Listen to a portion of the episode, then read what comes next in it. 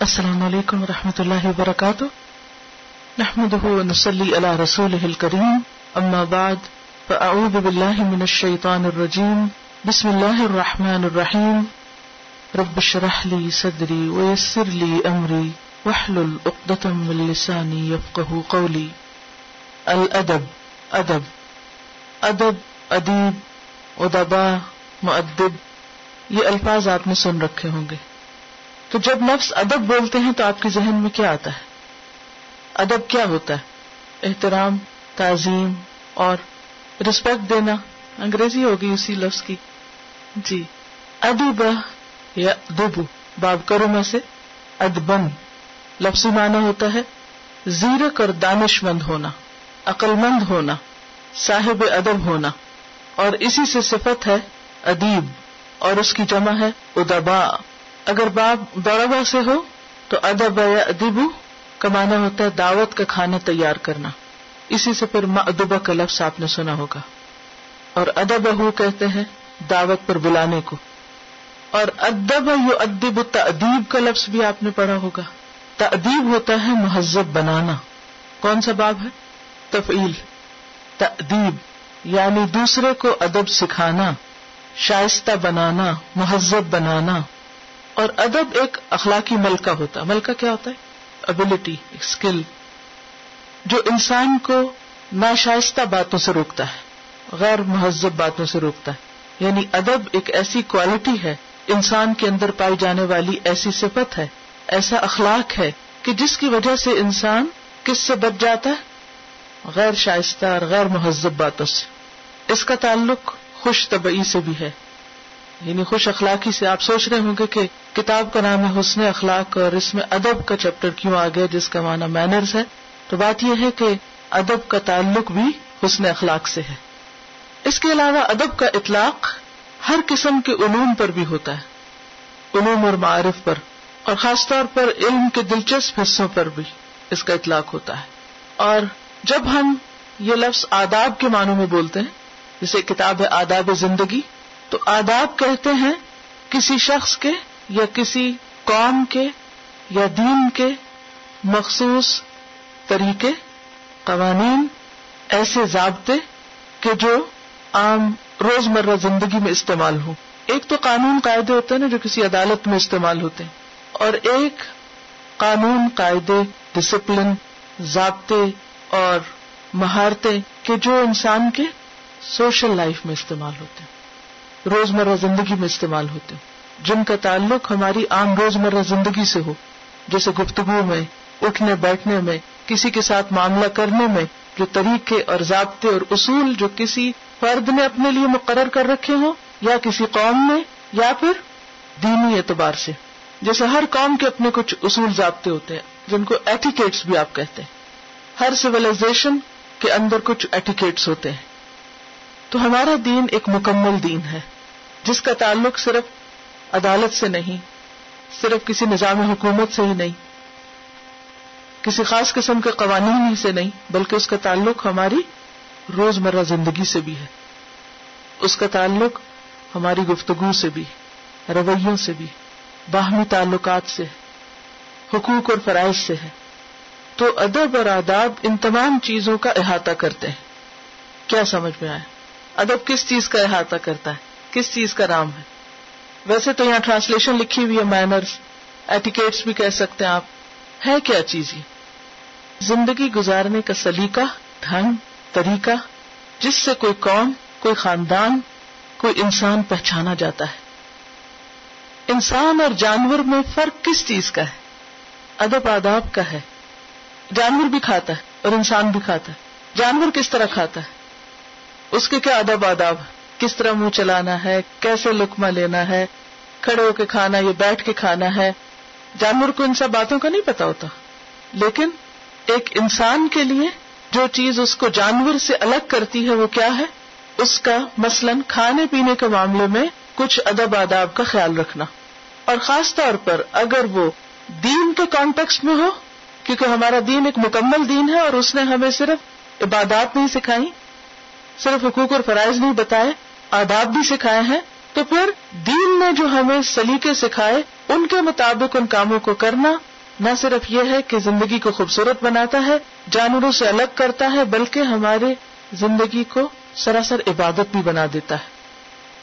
تو مسلمانوں کے لیے ادب آداب کا خیال رکھنا ان کے دین کا حصہ ہے۔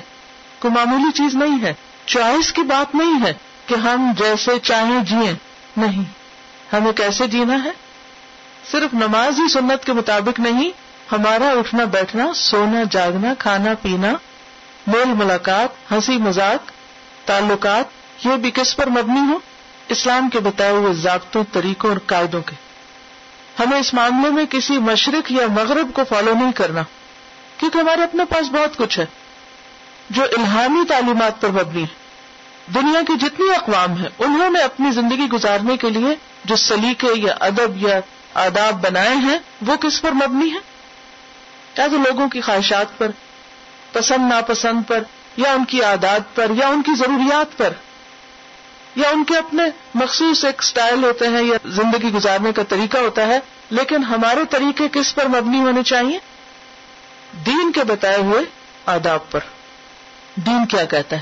اللہ کے ہاں اس کی کیا ویلو قیامت کے دن اس کا ہمیں کیا صلاح اور اجر ملے گا؟ اور یہ ہمیں کس معاملے میں کرنا اور کس معاملے میں نہیں کرنا اور اس ادب کی لمٹ کیا ہے؟ حد کیا ہے؟ کہاں تک وہ ادب ہے اور کہاں جا کر وہ غلوب بن جاتا ہے اور کہاں جا کر وہ ادب کے دائرے سے باہر نکال دیتا ہے انسان کو؟ اسی طرح سونے جاگنے کے معاملے میں ایک جانور کب سوتا ہے؟ کیسے سوتا ہے؟ اوقات مقرر ہے لیکن آداب نہیں ان کے۔ وہ بیٹھے بیٹھے سو جائیں گے، وہ کچھ کھڑے کھڑے سو جاتے ہیں۔ پھر اسی طرح لباس کے معاملے میں ان کے ادب آداب کیا ہے کچھ بھی نہیں۔ تہارت کے ادب آداب کیا ہے رفع حاجت کے ان کے آداب کیا ہے کوئی ادب آداب نہیں۔ کھڑے کھڑے کہیں بھی وہ اپنے ضروریات پوری کر لیتے ہیں۔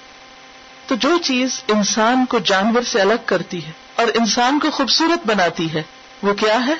ادب، سلیقہ۔ یہ انسان کی زندگی میں خوبصورتی پیدا کرتا ہے۔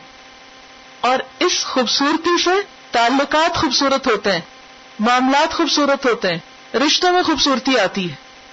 اور جب انسان ان چیزوں کی پرواہ نہیں کرتا، تو پھر کیا ہوتا؟ ہے ہر طرف بگاڑ ہی بگاڑ، فساد ہی فساد بدمنی بے چینی، زندگی اجیرن، زندگی حرام، کوئی خوبصورتی نہیں رہتی زندگی میں۔ اور انسان کس سطح پر آ جاتا ہے؟ جانور ہی نہیں، جانور سے بھی نچلی سطح پر، اسفل سافلین بن جاتا ہے۔ نبی صلی اللہ علیہ وسلم نے ہمیں صرف قرآن اور سنت کی تعلیم ہی نہیں دی، بلکہ کیا کیا لقد من اللہ على المؤمنین اذ بعث فیہم رسولا من انفسهم یتلو علیہم آیاته ویزکیہم ویعلمہم الكتاب والحکمت. یہ جو یزکیہم کا پارٹ ہے، یہ ادب سکھانے کا ہے، تمیز سکھانے کا ہے، مہذب بنانے کا ہے۔ تزکیہ کیا ہوتا ہے؟ سنوارنا، وہ ان کو سنوارتا ہے۔ جس طرح کوئی بھی چیز سنواری جاتی ہے جیسے آپ اپنا گھر سنوارتے ہیں جیسے آپ اپنی مختلف چیزوں کو سنوارتے ہیں، خوبصورت بناتے ہیں۔ نبی صلی اللہ علیہ وسلم کا بہترین کارنامہ کیا ہے؟ کہ آپ نے انسانوں کو انسان بنایا اور بہترین انسان بنایا اور بہترین طریقے سے سنوارا۔ عرب جیسی اجڈ قوم کو گفتگو کے بہترین آداب سکھائے۔ ایک دوسرے کے ادب اور احترام کے آداب سکھائے۔ پہننے اوڑھنے کے ادب آداب سکھائے۔ سونے جاگنے کے، تہارت کے معاملہ کرنے کے گفتگو کے ایک ایک چیز میں آپ صلی اللہ علیہ وسلم نے حسن پیدا کیا، خوبصورتی پیدا کی۔ اور انسانوں کو ادب سکھانا اور تمیز سکھانا آسان کام نہیں ہوتا۔ اور پھر ایسی کام جس کے پاس کوئی ایسا کلچر ہی نہ ہو۔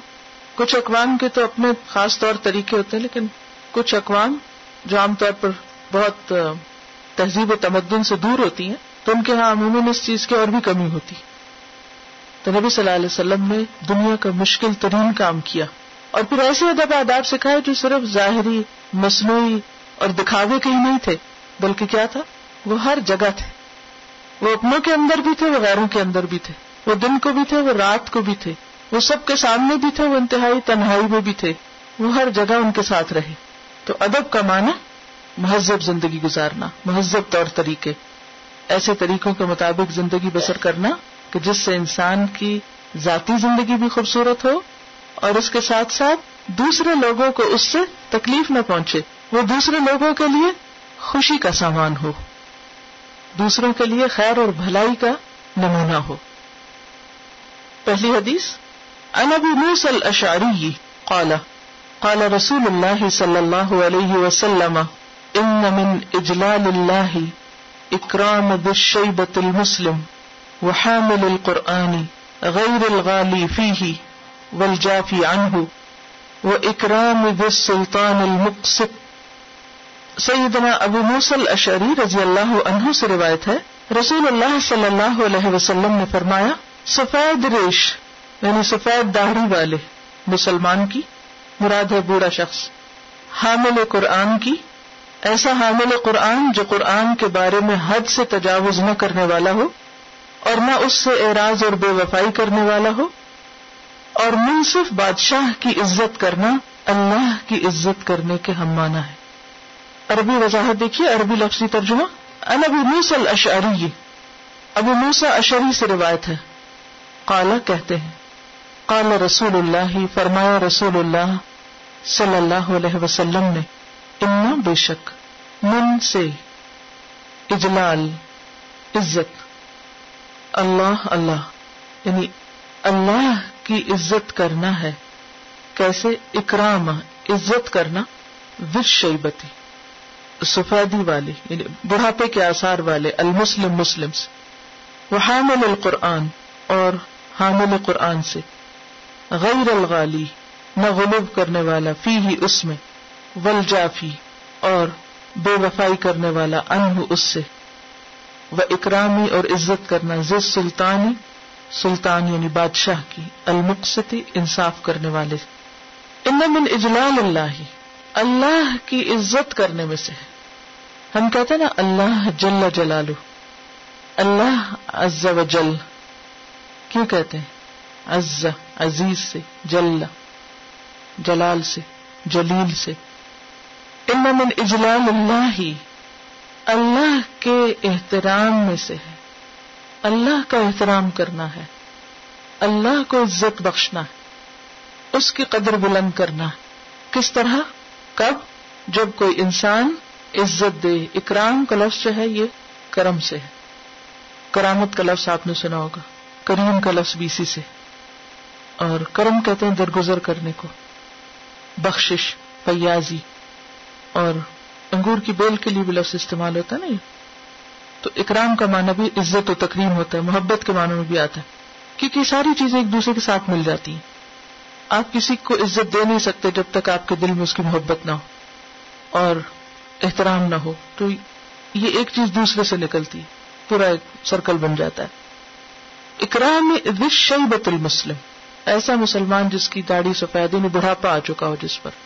تو اسلامی کلچر کیا ہے؟ ہر وہ شخص جو عمر میں بڑا ہو آپ سے، بڑھاپے کی حد کو پہنچ چکا ہو، خواہ وہ آپ کا رشتے دار ہو یا نہ ہو، کوئی بھی ہو، وہ عزت کے لائق، قابل احترام ہر بوڑھا شخص قابل احترام ہے۔ اور اس کا یہ احترام، اس کی کسی کوالٹی یا کسی خوبی یا کسی خاص چیز کی وجہ سے نہیں ہوگا۔ صرف اور صرف کس وجہ سے؟ بس ایک چیز کافی ہے اس کے احترام کے لیے کہ وہ عمر میں بڑا ہو گیا باقی سب سے۔ اب وہ قابل احترام ہو گیا۔ بزرگوں کی عزت، یہ ہمارے دین کی پہچان ہے۔ یہ اسلامی کلچر ہے۔ ہر دین کی ایک پہچان ہوتی ہے، ہر قوم کی ایک پہچان ہوتی ہے۔ تو مسلمانوں کی پہچان کیا ہے کہ وہ اپنے بوڑھوں کی، بڑوں کی عزت کرتے ہیں، ان کو احترام دیتے ہیں۔ بزرگوں کا کیا کرتے ہیں؟ ادب یہ لفظ استعمال ہوتا ہے؟ بزرگوں کا ادب کرو۔ کوئی بھی ہو، اگر تم کسی بزرگ کا ادب کرتے ہو، تو گویا تم اللہ کو عزت دیتے۔ واقعی پر حقیقی معنوں میں اللہ عز و جل کہتے ہو، یا جل جلال کہتے ہو۔ لیکن اگر تمہارا معاملہ کسی بزرگ کے ساتھ عزت و احترام کا نہیں، تو بھلا جتنی مرضی بہترین لہجے اور مخارج کے ساتھ تم اللہ کا نام لو، بات نہیں بنے گی۔ بات کہاں بنے گی، کیسے بنے گی؟ جب تم کچھ کر کے دکھاؤ گے۔ اب دیکھیے کہ ہماری روزمرہ زندگی میں کتنے ہی ایسے لوگ ہوتے ہیں کہ جن سے ہمارا واسطہ پڑتا ہے۔ کچھ رشتے دار ہوتے ہیں اور کچھ نہیں ہوتے کہ جو بڑھاپے کی عمر کو پہنچ جاتے ہیں۔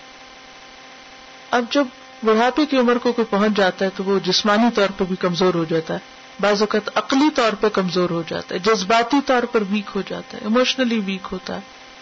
بہت سی کمزوریاں اس کو لاحق ہو جاتی ہیں۔ ایسے میں اس کو ایک آدھ کی نہیں پوری سوسائٹی کی سپورٹ چاہیے ہوتی ہے۔ مورلی اس کو یعنی مورل انکریجمنٹ چاہیے ہوتی ایک ہیلپ چاہیے ہوتی اور اس کو عزت دینا، اس کو اپنے پہ ترجیح دینا، اس کا احترام کرنا اس کی بات پر توجہ دینا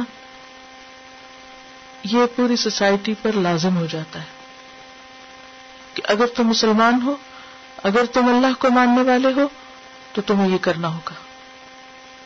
کیا سمجھ میں آئے تھوڑی دیر کے لیے امیجن کریں کسی ایسی قوم کے بارے میں جس میں ہر بزرگ کی عزت no matter what who where when کوئی بھی گھر میں ہو، باہر ہو اسٹریٹ میں ہو پارک میں ہو، کسی دکان میں ہو، ایئرپورٹ پہ ہو، کہیں ہو، کسی کا بڑا ہونا ہی کافی میرٹ ہے کہ اس کی عزت کی جائے۔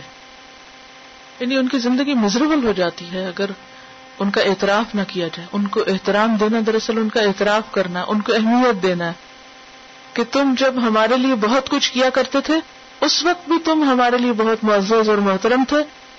اور اب جب تم ہمارے لیے کچھ بھی نہیں کر سکتے سوائے دعاؤں کے تو اب بھی تم ہمارے لیے بہت محترم ہو۔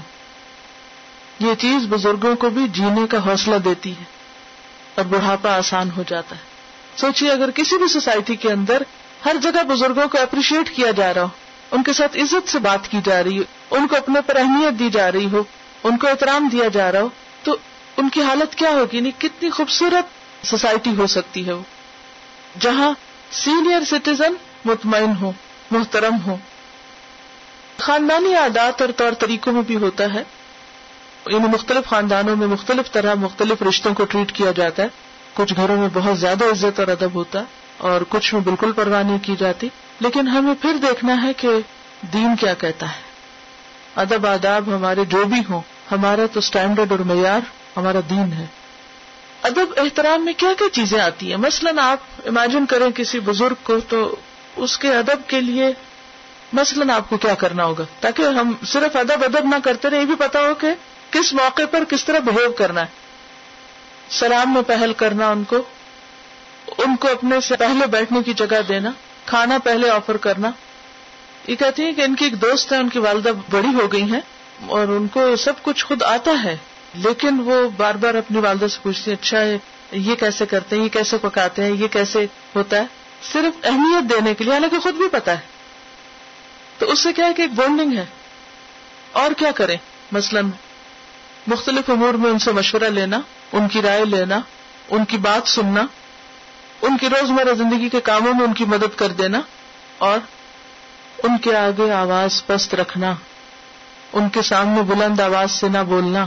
یہ بہت بڑی بات ہے۔ اس کا تو قرآن نے بھی حکم دیا نا کہ تم وقف لہما جنا حل من الرحمہ اگر بڑھاپے کی وجہ سے، بھول جانے کی وجہ سے کوئی بات نہ سمجھی کی بھی کر دیں۔ کیونکہ جو جو انسان بزرگ ہوتا ہے تو بازو کا تو بچوں جیسی باتیں کرنے لگتے تو اس وقت ان پہ ہنسنا نہیں، مسکرانا نہیں، ان کو بے وقوف نہیں سمجھنا اور ان کا مذاق نہیں اڑانا، بلکہ ان سب چیزوں کو اس طرح لینا کہ جیسے بالکل نارمل بات ہو۔ مختلف کاموں میں ان کو شریک کرنا تاکہ وہ امپورٹنٹ فیل کریں۔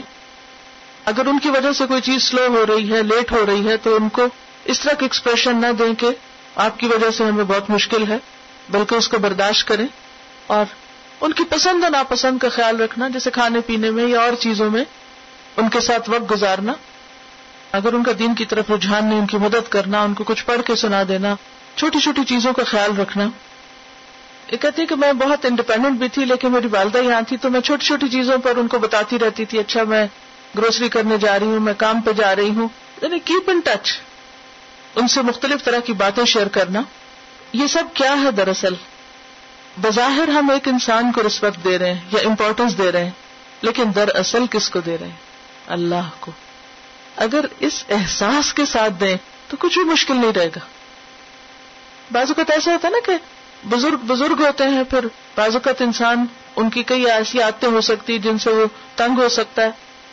تو ایسے میں بھی ادب اور احترام کا دامن ہاتھ سے نہیں چھوڑنا کیونکہ دین کا حصہ ہے اور ان کی زیادتیوں کے باوجود بعض بعض لوگ کہتے ہیں، نہیں وہ بھی ہم پر بڑی زیادتی کرتے ہیں۔ بھلا کرتے رہے ان کی ذاتیوں کے باوجود خیال رکھنا دراصل کیا ہے؟ ان کا نہیں ہے۔ اللہ کا احترام کرنا ہے۔ اور جس کے دل میں یہ بات آ جائے، اس کے لیے پھر کچھ بھی مشکل نہیں رہتا۔ السلام علیکم I was thinking how in specifically this community most of the professional jobs are held by the seniors the leading lawyers doctors engineers and so forth they are seniors and it is they who are going to be leaving behind their professional legacy to us. So if us, like the teens of today or the youth or the young adults of today, if they're not respecting them and we're not the ones hurrying to learn from them, then they won't leave behind a legacy to us. And there was this one case that I was, um, a few years back that I was going through. And what happened in that situation was there was this gentleman, he left his senior mother in the senior home. And she was a very, very rich lady. And in the end, because he disrespected her and neglected her, she left her entire empire. And she was extremely rich. She left her entire empire to cats. She donated it to her 9 cats and so forth. So we realized that if we're neglecting the seniors who have been on earth more than us and they know more than us, if we're neglecting them, in the end, ultimately, we're causing our own loss. تو جو اصل بات سامنے آتی وہ یہ کہ جو کچھ فائدہ ان سے ہم حاصل کر سکتے ہیں ان کی زندگی کے تجربوں سے یا دوسری چیزوں سے اس سے محروم رہ جاتے ہیں۔ اور پھر کیا ہوتا ہے؟ گیپ آ جاتا ہے۔ ہر شخص نئی ایک زندگی شروع کرتا ہے اور نئے تجربے شروع کرتا ہے اور پچھلے تجربوں سے فائدہ نہیں اٹھاتا۔ ان کا کہنا یہ ہے کہ یہ اپنے بچوں کو اس طرح سمجھاتی ہیں کہ بڑوں کی بات کی اہمیت کیا ہوتی ہے کہ جیسے وہ ایک ٹاور کی مثال ہے کہ جو ٹاور کے اوپر کھڑا ہے، وہ زیادہ بڑے ایریا میں دیکھ رہا ہے، بنسبت اس کے جو درمیان میں ہے یا اس سے نچلے لیول پر ہے۔ تو جب ایک انسان کی زندگی نچلے لیول پر ہوتی ہے تو وہ اتنے ہی ایریا میں دیکھ سکتا ہے جو تھوڑا اوپر چلا جاتا ہے اور پھر ٹاپ پہ چلا جاتا ہے۔ تو اس کی نظر سے جس طرح چیزیں نظر آتی ہیں، وہ دوسروں کی نظر سے وہ نہیں نظر آتی۔ بعض اوقات بچوں کو ہماری بات کیوں نہیں سمجھ آتی؟ کیونکہ وہ اپنے لیول پہ چیزوں کو دیکھ رہے ہیں۔ جہاں وہ پہنچے ابھی۔ اور بڑے جو ہیں وہ اس سے اوپر سے دیکھ رہے ہیں اور وہ اپنے تجربے کی روشنی میں چیزیں سمجھا رہے ہیں۔ کیونکہ کوئی بھی چیز، چاہے آپ ڈھیروں کتابیں پڑھ لیں، تجربے کا نعم البدل کوئی چیز نہیں ہے۔ بہرحال مسلمان کے لیے تو کیا ہے؟ ام من اجلال اللہ اکرام شیبت المسلم۔ کسی دنیاوی لالچ کی وجہ سے نہیں کہ ہم بزرگوں کی عزت کریں تو پھر ان کے پاس جو دولت ہے یا کوئی پراپرٹی ہے وہ ہمیں مل جائے۔ کہیں ایسا نہ ہو کہ کسی کے ذہن میں یہ لالچ پڑ جائے کہ ہم بڑوں کی عزت کریں تاکہ ان سے دنیاوی فائدے حاصل کر سکے دنیاوی فائدے تو جو آپ کی قسمت میں اللہ نے لکھے ہیں وہ آپ کو مل جائیں گے۔ اور حقیقت یہ ہے کہ جو شخص دوسروں کو عزت دیتا ہے، وہ دراصل عزت لے رہا ہوتا ہے۔ اس بات کا ایک تیسرا پہلو بھی۔ نمبر ایک، آپ بڑے کو ریسپیکٹ دیں تو وہ نیکی کیا لکھی جائے گی؟ گویا آپ نے اللہ کو ریسپیکٹ دی اور جو شخص بڑے کو عزت دیتا ہے، اللہ کو عزت دیتا ہے، کیا وہ عزت سے محروم رہ سکتا ہے؟ کیا پلٹ کے اس کی طرف عزت نہیں لوٹے گی؟ وہ دراصل خود کو عزت دے رہا ہوتا ہے۔ اور یہ بات تجربے سے بھی ثابت ہوتی ہے نا، کہ جب آپ عزت دیتے ہیں تو عزت پاتے ہیں۔ اور جب آپ عزت نہیں کرتے تو لوگوں کے دل سے آپ کی عزت اور احترام بھی اٹھ جاتا ہے۔ عزت اور احترام حاصل کرنے کا طریقہ عزت دینا ہے۔ یعنی جو لوگ ماں باپ کو عزت نہیں دیتے، یا دادی دادا ہیں، یا کوئی بھی رشتے میں بڑا ہے، چاہے رشتے میں نہیں بھی، تو ایسا شخص خود اپنی عزت کھو دیتا ہے۔ کیونکہ دیکھنے والے کیا دیکھتے ہیں؟ کہ یہ شخص کیا رویہ رکھ رہا ہے، کیا معاملہ کر رہا ہے۔ کیونکہ انسانی فطرت کے اندر ایک جو پہچان ہے، اچھائی اور برائی کی، چاہے وہ کسی دین مذہب پر نہ ہو، لیکن اس کے اندر جو ایک پہچان ہے، اس پہچان کی وجہ سے انسان فوراً دوسرے کو جان لیتا ہے کہ اس شخص کے اندر خیر نہیں، جس کے اندر یہ تمیز نہیں۔ تو دوسرے کو عزت دینا دراصل خود کو عزت دینا ہے۔ اور پھر وہی چیزیں انسان کی زندگی میں واپس لوٹتی۔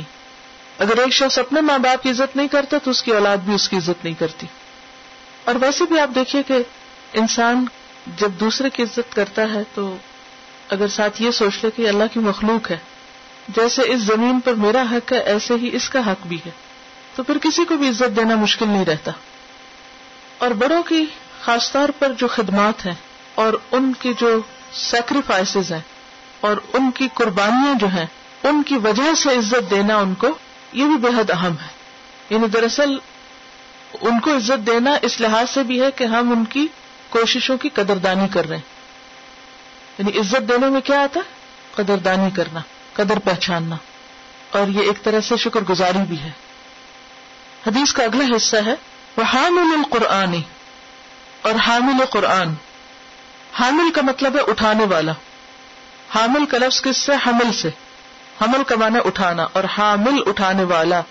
حامل القرآنی قرآن کا اٹھانے والا۔ اٹھانے والے سے مراد یہاں صرف قرآن مجید کا نسخہ اٹھا لینا نہیں ہے۔ یا یہ کہ کوئی شخص اچھا چھپے ہوئے قرآن پاک اٹھا کے ڈبا اپنے سر پہ جا رہا ہے، تو وہ حامل قرآن ہے۔ اس سے مراد وہ شخص جس نے قرآن حفظ کر رکھا ہو یا قرآن کا عالم ہو یعنی قرآن سیکھنے سکھانے والا۔ کیونکہ قرآن سیکھنے اور سکھانے کے لیے انسان کو کیا کرنا ہوتا ہے؟ قرآن پاک اٹھانا پڑتا ہے۔ اٹھانا پڑتا نا؟ اٹھائیں گے، کھولیں گے، پڑھیں گے، روز ساتھ لائیں گے، لے جائیں گے، تو روز اٹھائے اٹھائے پھر رہے نا۔ آپ سب بھی حامل قرآن ہو گئے۔ وہ حامل القرآن، اور قرآن کا اٹھانے والا، غیر الغالی فی ہی نہ غلوب کرنے والا، غالی، غلوب سے، غلوب کس کو کہتے ہیں؟ کسی چیز کو اس کی حد سے بڑھا دینا، اور اس میں غلوب نہ کرنے والا، قرآن میں غلوب کرنا کیا ہے؟ مثلا، تین دن کے اندر پڑھنے کا حکم ہے، کہ تین سے کم میں مت پڑھو۔ اب اگر کوئی شخص ایک ہی رات میں سارا پڑھ دیتا ہے، جیسے ہمارے یہاں شبینہ ہوتا ہے اور رات کے اول حصے سے شروع کرتے اور تیز تیز پڑھ کر اور رات کے آخر حصے میں اس کو ختم کر دیتے ہیں اور اس کو بہت کمال کی چیز سمجھا جاتا ہے۔ جبکہ یہ کس میں آتا ہے؟ حد سے بڑھنے میں۔ اس کی اجازت نہیں۔ نبی صلی اللہ علیہ وسلم نے تین دن سے کم میں پڑھنے کو منع کیا۔ تو غیر الغالی فی ہی جو اس میں غلوب نہ کرتا، کیونکہ غلوب کرنے سے کیا ہوگا؟ پھر اس کے ادب میں کمی ہو جائے گی۔ جب آپ حد سے زیادہ تیز پڑھیں گے یا بغیر سوچے سمجھے پڑھیں گے، تو پھر کیا ہوگا؟ کیا ہوگا؟ حق نہیں دیں گے قرآن مجید کا گویا یہ قرآن پاک کی پھر عزت کرنا نہ ہوا۔ اسی طرح قرآن پاک انسان یاد تو کر لے، حفظ تو کر لے، لیکن اس کو نہ سمجھے۔ یہ اس کے حق میں کمی کرنا ہے۔ ول جافی ان ہو جافی کا لفظ جو ہے جفوت ان سے جفا کس کو کہتے ہیں؟ ایک ہوتی ہے وفا اور ایک ہوتی ہے جفا۔ وفا کے اپوزٹ ہے جفا۔ جفا کیا ہے؟ وفا کیا ہے؟ اگر وفا کا مانا آئے گا تو جفا کا خود ہی آ جائے گا۔ پورا پورا حق دینا۔ وفا کرنا ہے، پورا پورا حق دینا۔ وعدہ وفا کرنا۔ تو ایک ہے وفا اور اس کے برعکس ہے جفا۔ جفا ہے کسی چیز کو چھوڑ دینا۔ بد اخلاقی کے لیے بھی آتا ہے۔ اور جفا یجفو کا معنی ہوتا ہے ایک جگہ نہ ٹھہرنا، قرار نہ پکڑنا۔ تو جافی ان سے مراد کیا ہوا؟ قرآن سے روگردانی کرنے والا۔ حافظ تو بن گیا، ترجمہ تو پڑھ لیا، سمجھ لیا، لیکن اس کے بعد اس نے کیا کیا؟ اس کو چھوڑ دیا۔ پڑھنا چھوڑ دیا، سیکھنا چھوڑ دیا، سکھانا چھوڑ دیا۔ حضرت عبداللہ ابن امر کی حدیث میں، جس میں وہ آپ صلی اللہ علیہ وسلم سے زیادہ سے زیادہ قرآن مجید پڑھنے کی اجازت مانگتے ہیں اور آپ ان کو اجازت نہیں دیتے، تو اس میں وجہ کیا بتاتے؟ کہ مجھے ایسا لگتا ہے کہ تمہاری عمر لمبی ہوگی اور تم اس کو پورا نہیں کر سکو گے، پھر اپنے اس طریقے پر قائم نہیں رہ سکو گے۔ کیونکہ وہ ہر روز پورا پورا پڑھ لیتے تو آپ نے انہیں منع کیا اور پھر مختلف ان کے سامنے آپشن رکھی تو بالآخر دس دن تک آپ صلی اللہ علیہ وسلم آئے تو انہوں نے کہا کہ تین دن تک کی اجازت دیں۔ تو بات یہ ہے کہ جفا ہے کسی بھی چیز سے بے وفائی کرنا، کسی بھی چیز کو چھوڑ دینا۔ اور اسی میں پھر بد اخلاقی کرنا بھی آتا ہے۔ جافی کہتے ہیں اجڑ انسان کو، بد اخلاق کو۔ تو اس سے کیا پتہ چلتا ہے کہ بد اخلاقی میں سب سے بڑی بد اخلاقی کیا ہے؟ کسی سے تعلق چھوڑ دینا، کسی سے تعلق قائم نہ رکھنا، کسی کی پرواہ نہ کرنا، بے پرواہی برتنا۔ تو یہاں اس سے کیا پتا چلتا ہے کہ صاحب قرآن جو ہے وہ بھی احترام کے لائق ہے۔ خواہ وہ کوئی رشتے دار ہو یا نہ ہو۔ اور صاحب قرآن کو عزت دینا، دراصل کس کو عزت دینا؟ قرآن کو دینا۔ اور پھر اس حدیث کے مطابق اللہ سبحان و تعالیٰ کو عزت دینا کیونکہ قرآن دراصل اللہ کا کلام ہے۔ قرآن اگر کسی کتاب میں لکھا ہوا ہے، تو ان ورکوں کو آپ ادب دیتے ہیں یا نہیں؟ اصل آپ دیکھیں کہ مصحف ہے، آپ کو پتا ہے کہ اس کے اندر کیا ہے۔ اللہ کا کلام لکھا ہوا ہے۔ پھر آپ اس کے ساتھ کیا سلوک کرتے ہیں؟ احترام کرتے نا اس کا؟ کیوں؟ اس گتے کا، اس کاغذ کا احترام کیوں ہے کہ اس کے اندر اللہ کا کلام تو جس دل میں ہو، جس انسان میں ہو اور جو قرآن کی تعلیم دے رہا ہو، اس کا احترام واجب نہیں؟ اور اس کا احترام کیوں کیا جائے؟ اس کے جسم کو احترام دینا نہیں، یا اس کے نام کو دینا نہیں، یا اس کی شخصیت کو احترام دینا نہیں، بلکہ دراصل کس کو احترام دینا ہے؟ اس قرآن کو دینا ہے جو اس کے دل کے اندر یا اس کے عمل کے اندر یا اس کی زندگی کے اندر حافظ قرآن کو عزت دینا بھی کیوں اہم ہے؟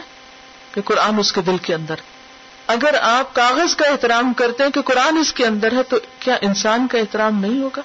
جبکہ انسان تو ویسے ہی محترم ہے۔ چاہے اس کے اندر قرآن ہو یا نہ ہو، وہ ویسے ہی محترم ہے۔ ہر انسانی جان محترم ہے، ہر انسان محترم اور احترام کا درجہ بڑھتا جاتا ہے علم کے بڑھنے کے ساتھ۔ لیکن پھر وہی حامل قرآن جو قرآن پڑھ کر بھلا نہ دے۔ صرف نام کا ٹپا نہ لگ جائے کہ ہاں جی یہ فلاں حافظ ہو گیا یا فلاں عالم ہے، بلکہ اس کا تعلق قرآن سے باقی رہے۔ وہ اپنے آپ کو قرآن کے ساتھ منسلک رکھے۔ کیا سمجھ میں آئی؟ اب ہم یہ نہیں کہہ سکتے کہ اصل عزت قرآن کی ہے، نہ کہ اس کاغذ کی جو کہ جس پر لکھا ہے۔ نہیں، کاغذ بھی محترم ہو گیا کیونکہ اس پر قرآن لکھا ہوا ہے۔ اس سلسلے میں کئی کتابیں ملتی یعنی عالم یا حافظ یا قرآن کا یا دین کا یعنی صرف قرآن ہی نہیں بلکہ دین کا علم دینے والا شخص جو ہے، اس کا احترام کیوں لازم ہے؟ اور اس میں استاد کا ادب اور احترام۔ میں چاہوں گی کہ آپ پڑھیں کیونکہ اگر میں نے پڑھا تو شاید یہ تاثر ملے کہ مجھے اپنی عزت کرانا ہے۔ تو بہتر ہے کہ آپ پڑھ کر سنائے تاکہ آپ ہی کی بات ہو۔ اساتذہ کا ادب۔ طالب علم کو چاہیے کہ اساتذہ کا ادب و احترام اپنے اوپر لازم سمجھے۔ حضرت ابو سعید خدری رضی اللہ عنہ سے روایت ہے کہ رسول اللہ صلی اللہ علیہ وسلم نے فرمایا، علم حاصل کرو اور علم کے لیے متانت اور وقار پیدا کرو۔ جس سے تعلیم حاصل کرو، اس سے خاک ساری برتو کیا مطلب؟ ادب اور احترام میں پہلی چیز کیا ہے؟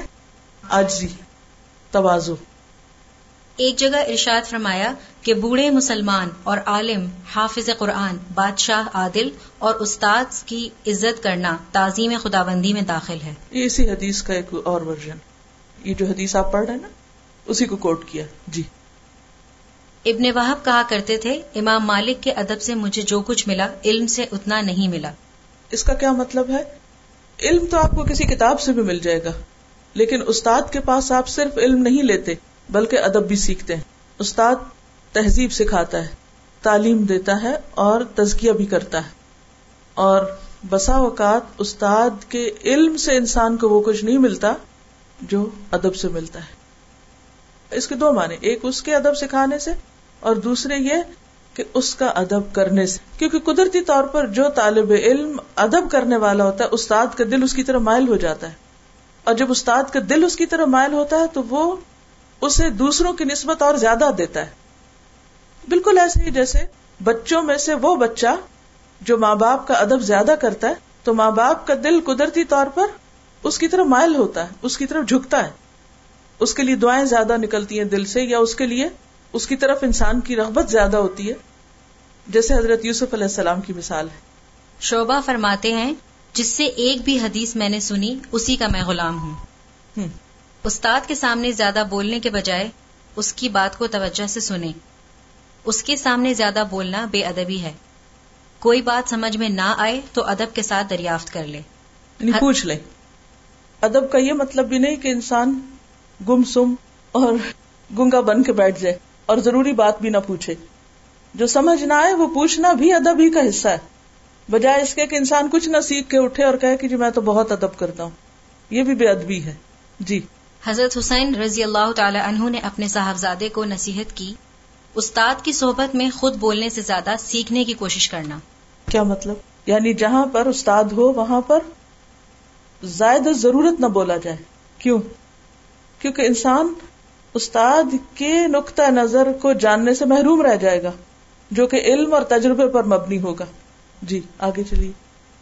حضرت عبداللہ بن عباس کا بیان ہے کہ میں لگاتار دو برس تک ارادہ کرتا رہا کہ امیر المومنین عمر فاروق رضی اللہ تعالی عنہ سے ایک حدیث کے بارے میں سوال کروں گا، مگر ادب اور روب کی وجہ سے ہمت نہ پڑتی تھی۔ ایک مرتبہ حج کے موقع پر مرز زہران میں جب وہ قضائے حاجت سے فارغ ہو کر واپس ہونے لگے تو میں نے دل کڑا کر کے عرض کیا، امیر المومنین، ایک حدیث کے متعلق دو برس سے سوال کرنا چاہتا ہوں، مگر آپ کا روب بولنے نہیں دیتا۔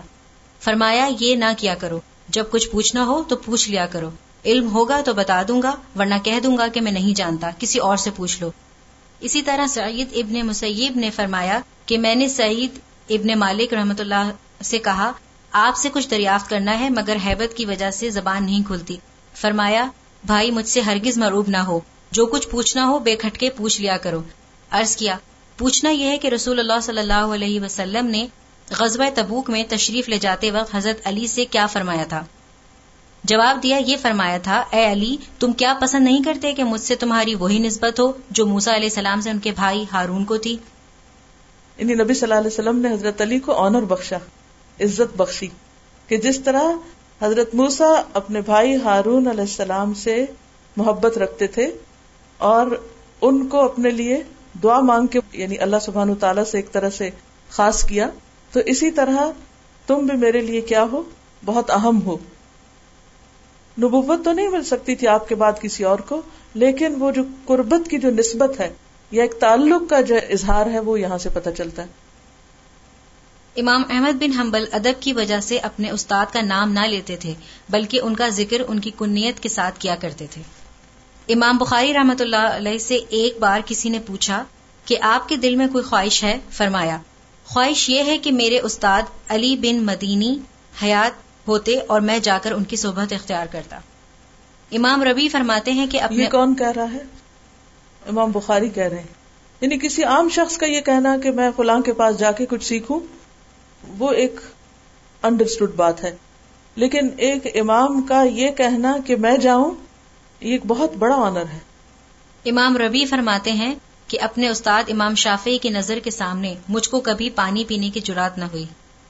امام شافی فرماتے ہیں کہ امام مالک کے سامنے میں ورق بھی آہستہ الٹتا تھا کہ اس کی آواز ان کو سنائی نہ دے۔ امام ابو یوسف نے فرمایا، انسان پر اپنے استاد کی مدارات واجب ہے مدارات کیا ہوتا ہے؟ خاطر مدارات، وہ کیا ہوتا ہے؟ یہ لفظ اگر سمجھ آئے گا تو آپ کو پھر وہ ایٹیکیٹ سمجھ آئیں گے کہ مدارات کیا ہوتی ہے ہمارے یہاں خاطر مدارات صرف کھلانے پلانے کا نام ہے صرف کھلانا پلانا خاطر مدارت نہیں ہوتی اس میں اور کیا شامل ہوتا ہے ضروریات فراہم کرنا یعنی کوئی بھی چیز ہو تو اپنے سے آگے رکھنا یا مثلاً دروازہ کھول دینا، جوتے لا کے رکھ دینا، یہ مدارت میں آتی ہے چھوٹی چھوٹی چیزیں۔ کوئی چیز ضرورت ہے، اگر مثلا استاد دیکھ رہا دائیں بائیں، تو اشاروں سمجھنا کہ یہاں دیکھا ہے تو اس کا مطلب یہاں سے کچھ چاہیے۔ تو یہ چیزیں مدارت میں آتی۔ جیسے ایک مہمان کی خاطر مدارت آپ کرتے ہیں، تو اس کے ساتھ کیا سلوک کرتے ہیں؟ اس کے ساتھ وہ سلوک تو نہیں کرتے جو گھر میں اپنے بچے کے ساتھ کرتے ہیں۔ ایسا تو نہیں ہوتا نا؟ تو اس کو ذہن میں رکھ کے مدارت کا مانا سوچیے۔ جی۔ اس کی تندی سختی کو برداشت کرے۔ استاد کوئی اچھی بات بتائے یا کسی بری بات پر تمبی کرے تو اس کی شکر گزاری ضروری ہے۔ جب وہ کوئی نقطہ بتائے تو تمہیں اگر وہ پہلے سے معلوم ہو، جب بھی یہ ظاہر نہ کرو کہ مجھے پہلے سے معلوم ہے۔ ٹھیک ہے، اتنا ہی کافی۔ اصل میں یہ اس لیے میں چاہ رہی تھی کہ تھوڑا سا پڑھ کے سنا دیا جائے تاکہ یہ پتا چلے کہ ادب میں کیا کیا چیزیں شامل ہیں۔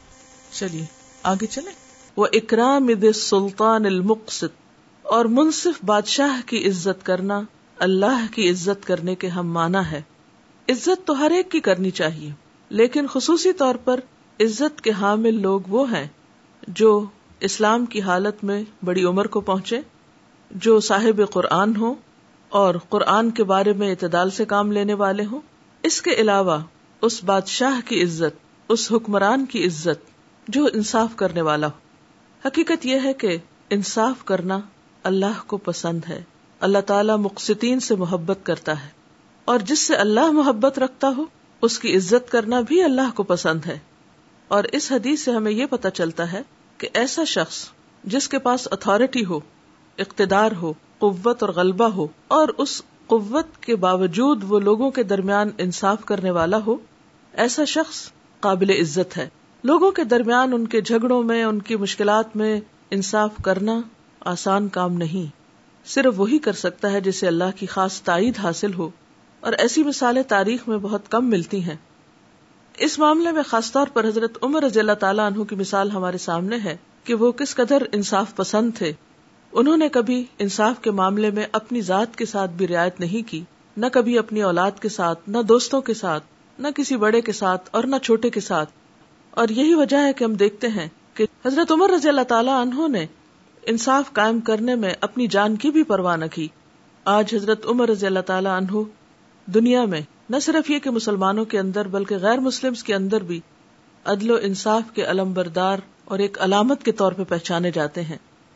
حضرت عمر جیسی اور مثالیں بھی تاریخ میں موجود ہیں، لیکن یہاں پر جس بات کی تلقین کی جا رہی ہے وہ یہ ہے کہ ہر ایسا شخص جو ہمارے اوپر حکمران مقرر کیا گیا ہو، اگر وہ عدل و انصاف سے کام لیتا ہو، تو اس کی عزت کرنا ایک مسلمان کی ذمہ داری ہے۔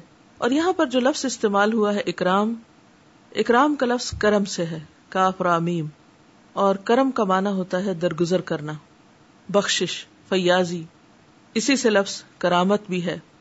محبت و تکریم کا لفظ اردو میں استعمال ہوتا ہے۔ کسی کو عزیز و نفیس اور قریب رکھنا۔ تو اس سے مراد کیا ہوگی؟ کہ ایسے بادشاہ کی عزت بھی کی جائے، اس سے محبت بھی کی جائے، اور اس کے ساتھ اچھا سلوک کیا جائے۔ اور اگر وہ عدل و انصاف کرتا ہو اور اس سے کچھ غلطیاں ہو جائیں یا کچھ ایسے فیصلے بھی ہو جائیں جو پسند نہ آئے تو اس کے باوجود اس سے درگزر بھی کیا جائے۔ اوکے سبحان نشهد ان اللہ اله الا انت نستغفرك ونتوب اليك السلام علیکم و رحمۃ اللہ وبرکاتہ۔